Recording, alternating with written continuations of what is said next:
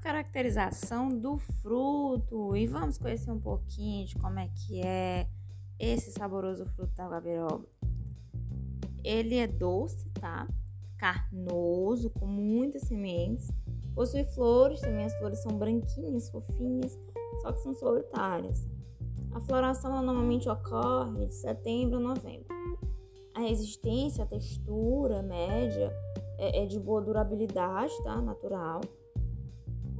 A sua madeira também atrai interesses econômicos da indústria, bem como seus frutos também são utilizados pela produção de sucos, tá? O suco é ótimo. Tem geleia de guabiroba também, tem sorvete, tem até alguns molhos. Alguns chefes chegam a preparar pratos, tá? Com a, o extrato da guabiroba.